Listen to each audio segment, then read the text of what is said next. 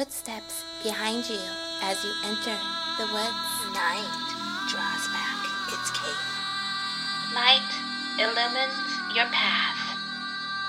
Open your eyes. Listen. Welcome to Dark Softly Tales. Dark stories for dark hearts. I'm Mav Sky.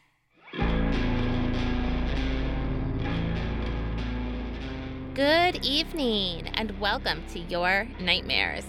Where there may be an occasional screaming skull rolling about here at Dark Softly Tales. And hey, that's why you keep showing up, right? This is your host, Mav, and tonight we move into the second part of F. Marion Crawford's The Screaming Skull.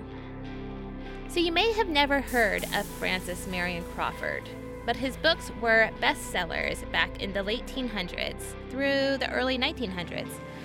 And he is one of the leading founders of the weird, strange, and fantastical tale. He was born in Italy to a sculptor and developed an interest in history. He later traveled to India and learned the Sanskrit language and studied religion. Then he came back home and started writing stories dealing with horror and the occult. One of his relatives told him he was going to be broke as a writer and that he would have a better career as an opera singer. So he tried that out and was told, hands down, by a conductor of the Boston Symphony Orchestra that he would never be able to sing a perfect tune. this really amuses me because it's because he doesn't carry that perfect tune, that perfect beat that makes his writing so eerie, suspenseful, and unique. It's like a high note that just quavers and feels alarming. Crawford knew how to full on bring it to his weird and fantastical tales. So he's written many novels. I have them loaded up on my Kindle, but I found a particular quote that I thought might interest this audience from a novel called Zoroaster, which takes place back in the Babylonian times of King Belshazzar, Belshaz, Belshazzar, I don't know if I'm pronouncing that correctly, who was the son of Nebuchadnezzar. Some of you may be familiar with the book of Daniel from the Bible, and this takes place during that time period. Zoroaster is known to be a famous prophet and presumed founder of astrology and magic. Zoroastrianism is still very alive today, and I actually just bought a couple books on it, and I'm going to research it because I find it really fascinating.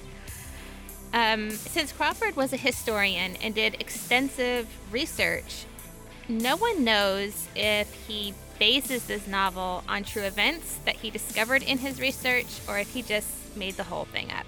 No one really knows, but obviously, our man Crawford here immersed himself into the occult, and it really drew out his imagination.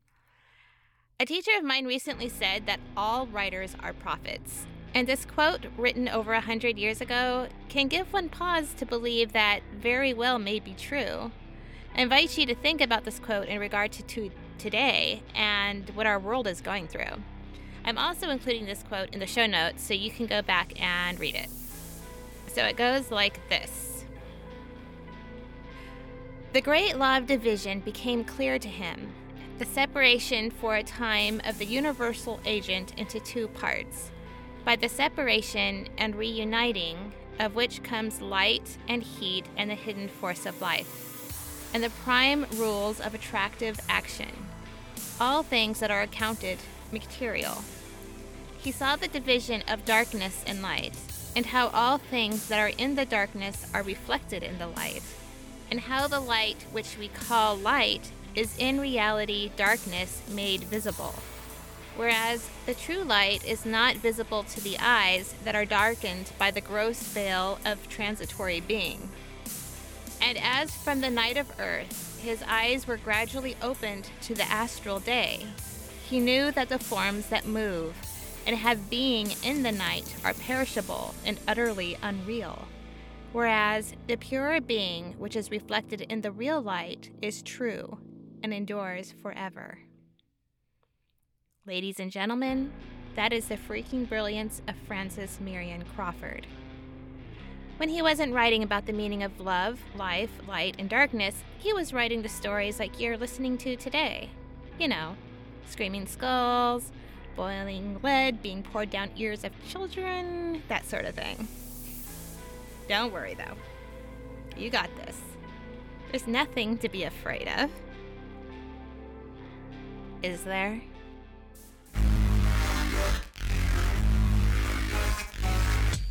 Take my hand and hang on tight as we journey into the dark softly.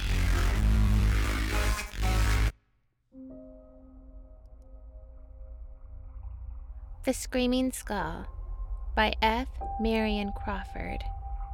Part 2. Narrated by Mav Sky.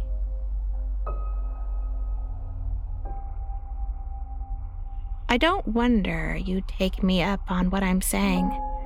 First, I tell you that I don't want to know what happened, and that I hate to think about horrors, and then I describe the whole thing to you as if I had seen it. I'm quite sure that it was her work bag that he put there. I remember the bag very well, for she always used it of an evening. It was made of brown plush, and when it was stuffed full, it was about the size of. You understand. Yes, there I am, at it again. You may laugh at me, but you don't live here alone, where it was done, and you didn't tell Luke the story about the melted lead. I'm not nervous, I tell you, but sometimes I begin to feel that I understand why some people are. I dwell on this when I'm alone, and I dream of it. And when that thing screams, well, frankly, I don't like the noise any more than you do, though I should be used to it by this time. I ought not to be nervous. I have sailed in a haunted ship. There was a man in the top, and two thirds of the crew died of the West Coast fever inside of 10 days after we anchored. But I was all right. Then and afterward, I have seen some ugly sights too, just as you have, and all the rest of us. But nothing ever stuck in my head in the way that this does. You see, I've tried to get rid of the thing, but it doesn't like that. It wants to be there in its place, in Mrs. Pratt's bandbox in the cupboard in the best bedroom. It's not happy anywhere else. How do I know that? Because I've tried it. You don't suppose that I've not tried, do you? As long as it's there, it only screams now and then, generally at this time of year.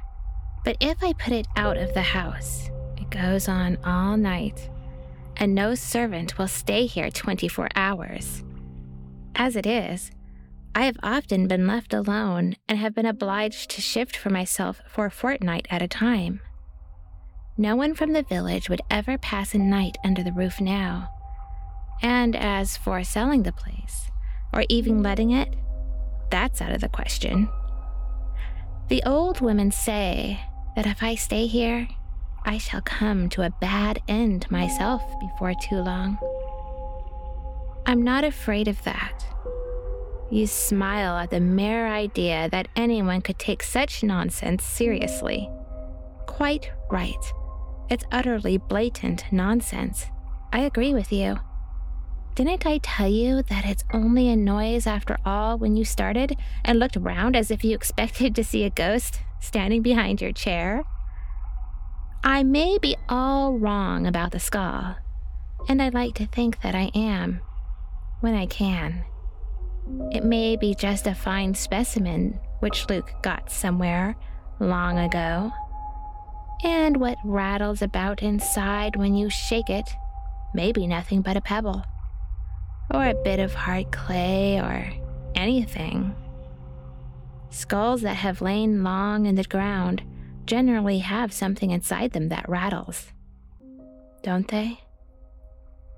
No, I've never tried to get it out, whatever it is. I'm afraid it might be lead. Don't you see? And if it is, I don't want to know the fact. for I'd much rather not be sure. If it really is lead, I killed her quite as much as if I had done the deed myself. Anybody must see that, I should think. As long as I don't know for certain, I have the consolation of saying that it's all utterly ridiculous nonsense that Mrs. Pratt died a natural death and that the beautiful skull belonged to Luke when he was a student in London. But if I were quite sure, I believe I should have to leave the house. Indeed, I do, most certainly. As it is, I had to give up trying to sleep in the best bedroom, where the cupboard is. You ask me why I don't throw it into the pond. Yes, but please don't call it a confounded bugbear. It doesn't like being called names. There. The tide must have turned too, by the moaning. We should not have heard the thing again, if you had not said that. I'm pretty sure we should not. Oh, yes, if you choose to describe it as a coincidence, you are quite welcome, but I would rather that you should not call the thing names again, if you don't mind. It may be that the poor little woman hears, and perhaps it hurts her, don't you know? Ghost? No, you don't call anything a ghost that you can take in your hands and look at in broad daylight, and that rattles when you shake it. Do you know? but it's something that hears and understands. There's no doubt about that. I tried sleeping in the best bedroom when I first came to the house, just because it was the best and the most comfortable, but I had to give it up. It was their room, and there's the bed that she died in. And the cupboard is in the thickness of the wall, near the head, on the left.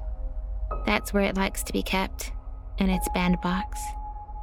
I only used the room for a fortnight after I came, and then I turned out and took the little room downstairs next to the surgery where Luke used to sleep when he expected to be called to a patient during the night. I was always a good sleeper ashore. Eight hours is my dose, 11 to 7 when I'm alone, 12 to 8 when I have a friend with me. But I could not sleep after 3 o'clock in the morning in that room a quarter past to be accurate.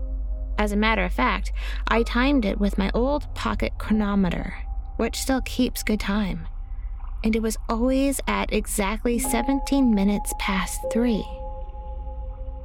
I wonder whether that was the hour when she died. It was not what you have heard. If it had been that, I could not have stood it two nights. It was just a start and a moan and hard breathing for a few seconds in the cupboard. And it could never have waked me under ordinary circumstances, I'm sure. I suppose you're like me in that, and we are just like other people who have been to sea. No natural sounds disturb us at all. Not all the racket of a square rigger hove to in a heavy gale, or rolling on her beam ends before the wind. But if a lead pencil gets adrift and rattles in the drawer of your cabin table, you are awake in a moment. Just so, you always understand. Very well. The noise in the cupboard was no louder than that, but it waked me instantly. I said it was like a start. I know what I mean, but it's hard to explain without seeming to talk nonsense. Of course, you cannot exactly hear a person start. At the most, you might hear the quick drawing of the breath between the parted lips and closed teeth, and the almost imperceptible sound of clothing that moved suddenly, though very slightly. It was like that. When the dawn came, I put on my boots and went out to find the bandbox. I had to go a good way round by the gate near the high road, and I found the box open and hanging on the other side of the hedge. It had caught on the twigs by the string, and the lid had fallen off and was lying on the ground below it. That shows that it did not open till it was well over, and if it had not opened as soon as it left my hand, what was inside it must have gone beyond the road, too. That's all. I took the box upstairs to the cupboard and put the skull back, and locked it up. When the girl brought me my breakfast, she said that she was sorry, but that she must go, and she did not care if she lost her month's wages. I looked at her, and her face was a sort of greenish, yellowish white. I pretended to be surprised and asked what was the matter. But that was of no use, for she just turned on me and wanted to know whether I meant to stay in a haunted house, and how long I expected to live if I did. For though she noticed I was sometimes a little hard of hearing, she did not believe that even I could sleep through those screams again. And if I could, why had I been moving about the house and opening and shutting the front door between three and four in the morning? There was no answering that, since she had heard me, so off she went, and I was left to myself. I went down to the village during the morning and found a woman who was willing to come and do the little work there is and cook my dinner, on condition that she might go home every night. As for me, I moved downstairs that day, and I have never tried to sleep in the best room since.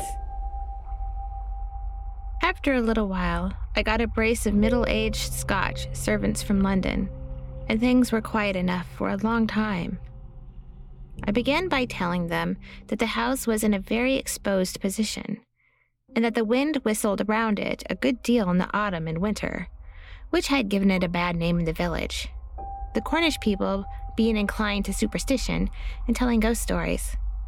The two hard faced, sandy haired sisters almost smiled, and they answered with great contempt that they had no great opinion of any southern boogie whatever, having been in service in two English haunted houses, where they had never seen so much as the boy in gray, whom they reckoned no very particular rarity in Forfarshire. They stayed with me several months, and while they were in the house, we had peace and quiet. One of them is here again now, but she went away with her sister within the year. This one, she was the cook, married the sexton who works in my garden. That's the way of it.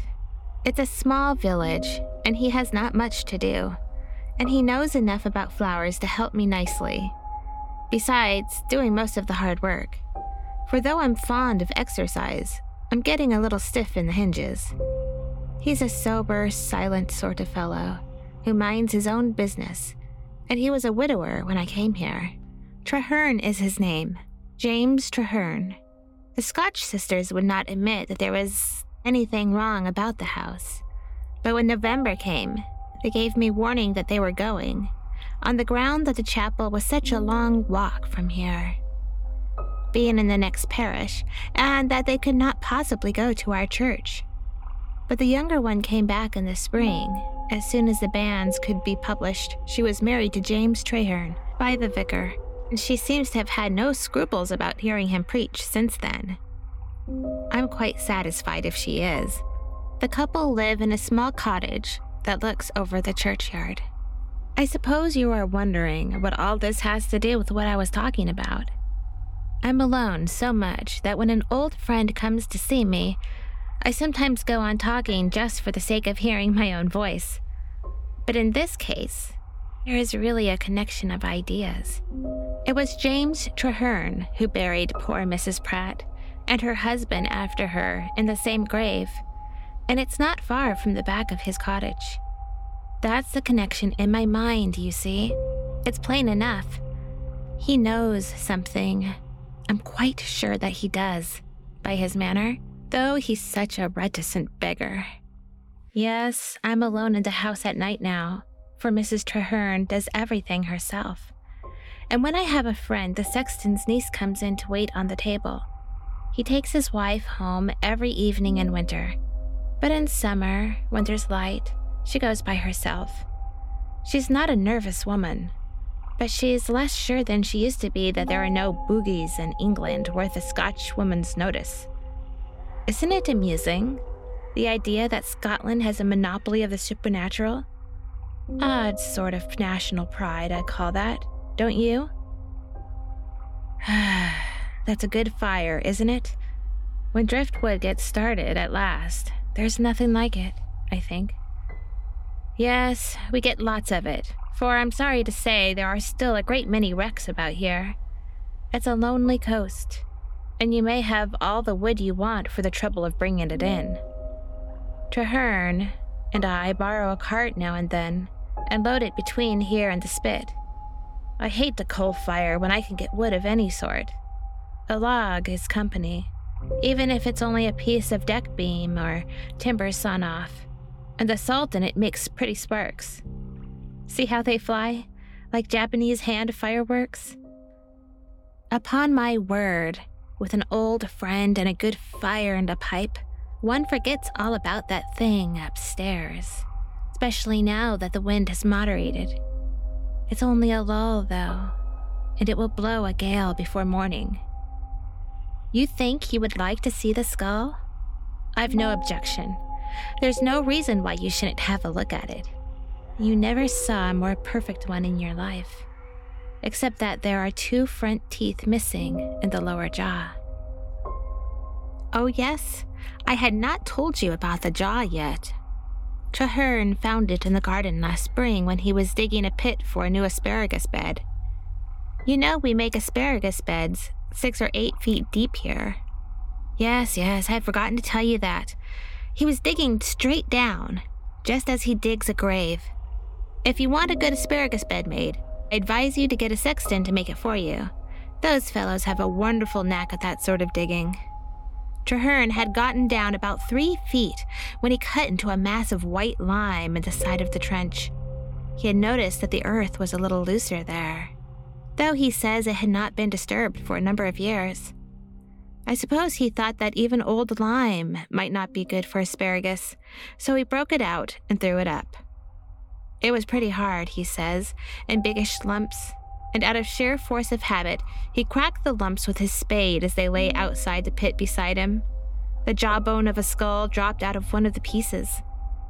He thinks he may have knocked out the two front teeth in breaking up the lime, but he did not see them anywhere.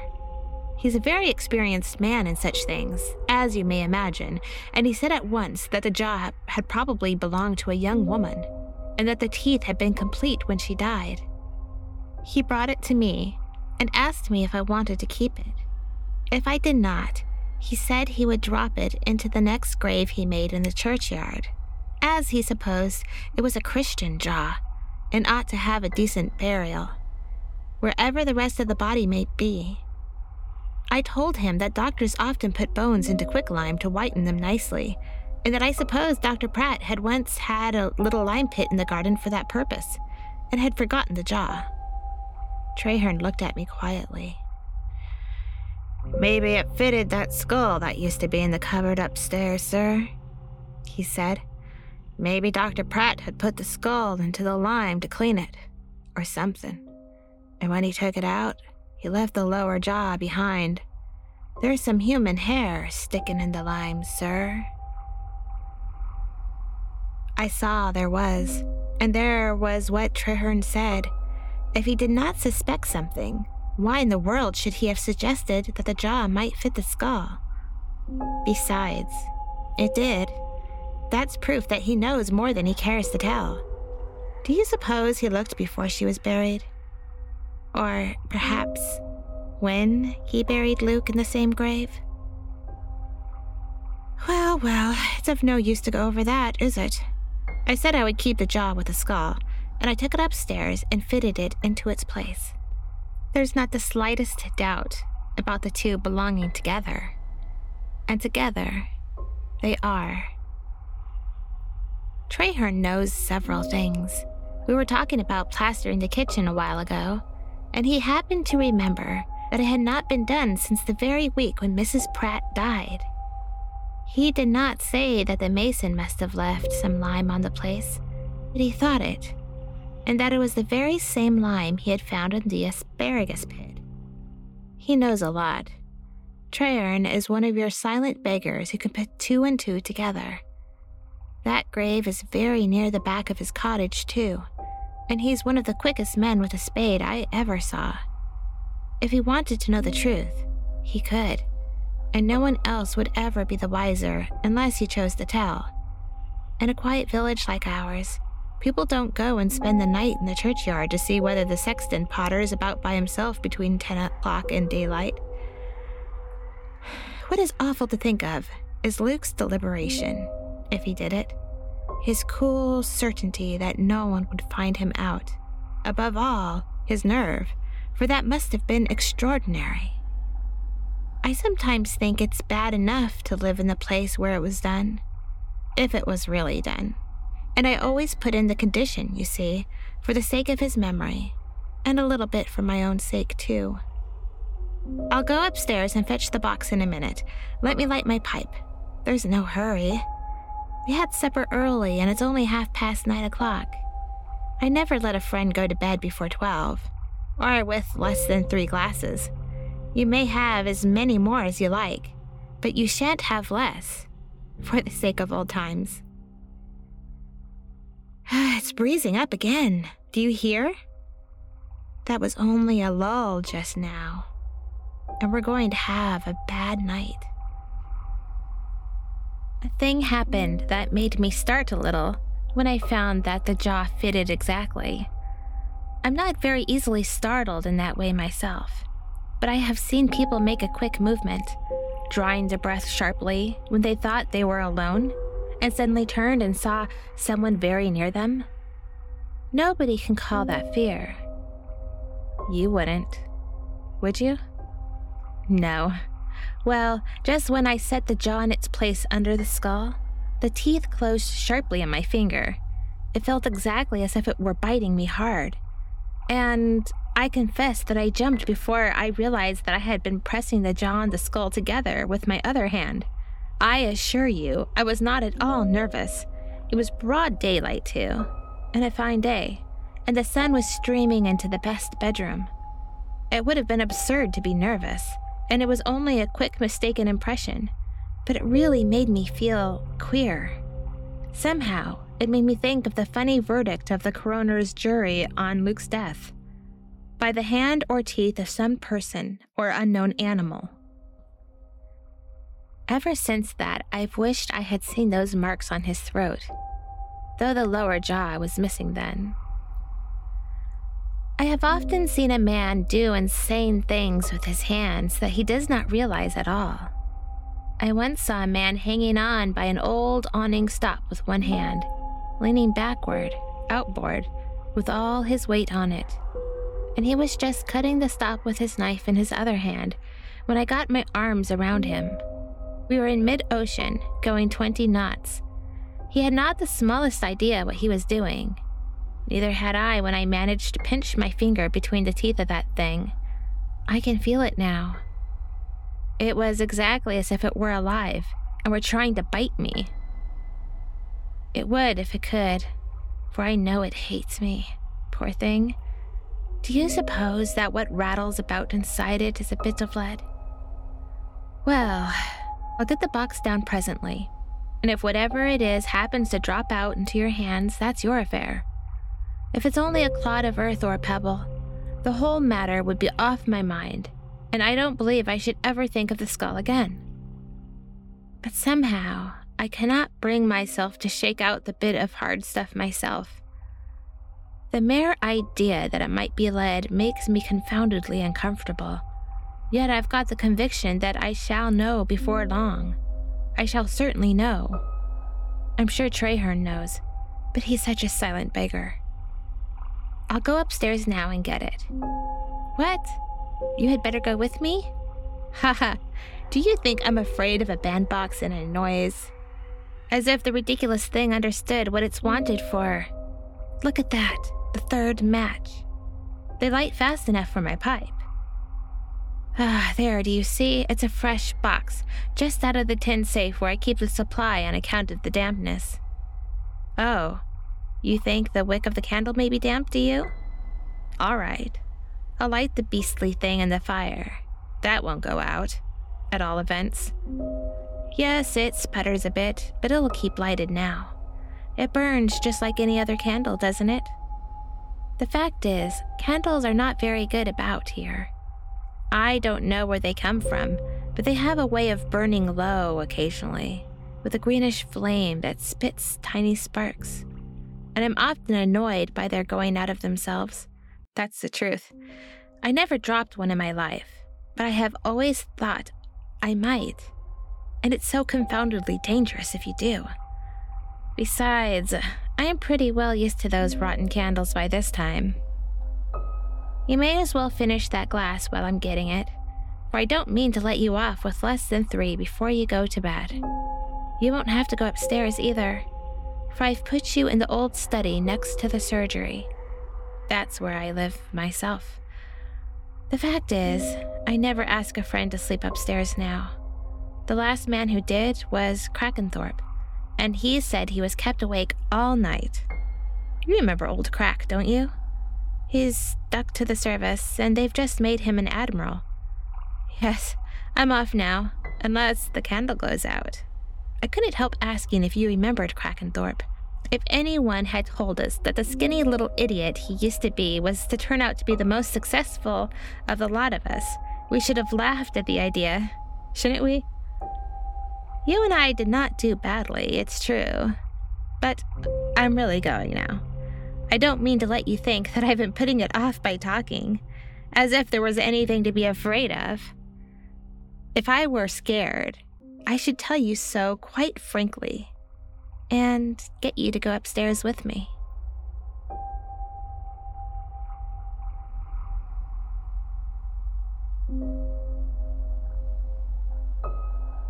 Who likes dark stories?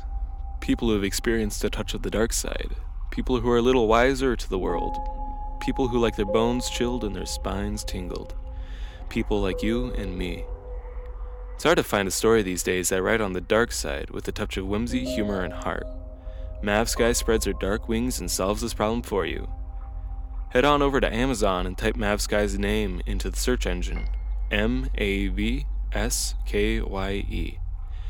At Amazon, you'll find her Tales to Chill Your Bones series, Girl Clown Hatchet series, Supergirl series, her cult classic novel, Wanted Single Rose, and of course, her brand new release, Cold Hangs the Midnight. Choose your dark flavor and head on over to Amazon today.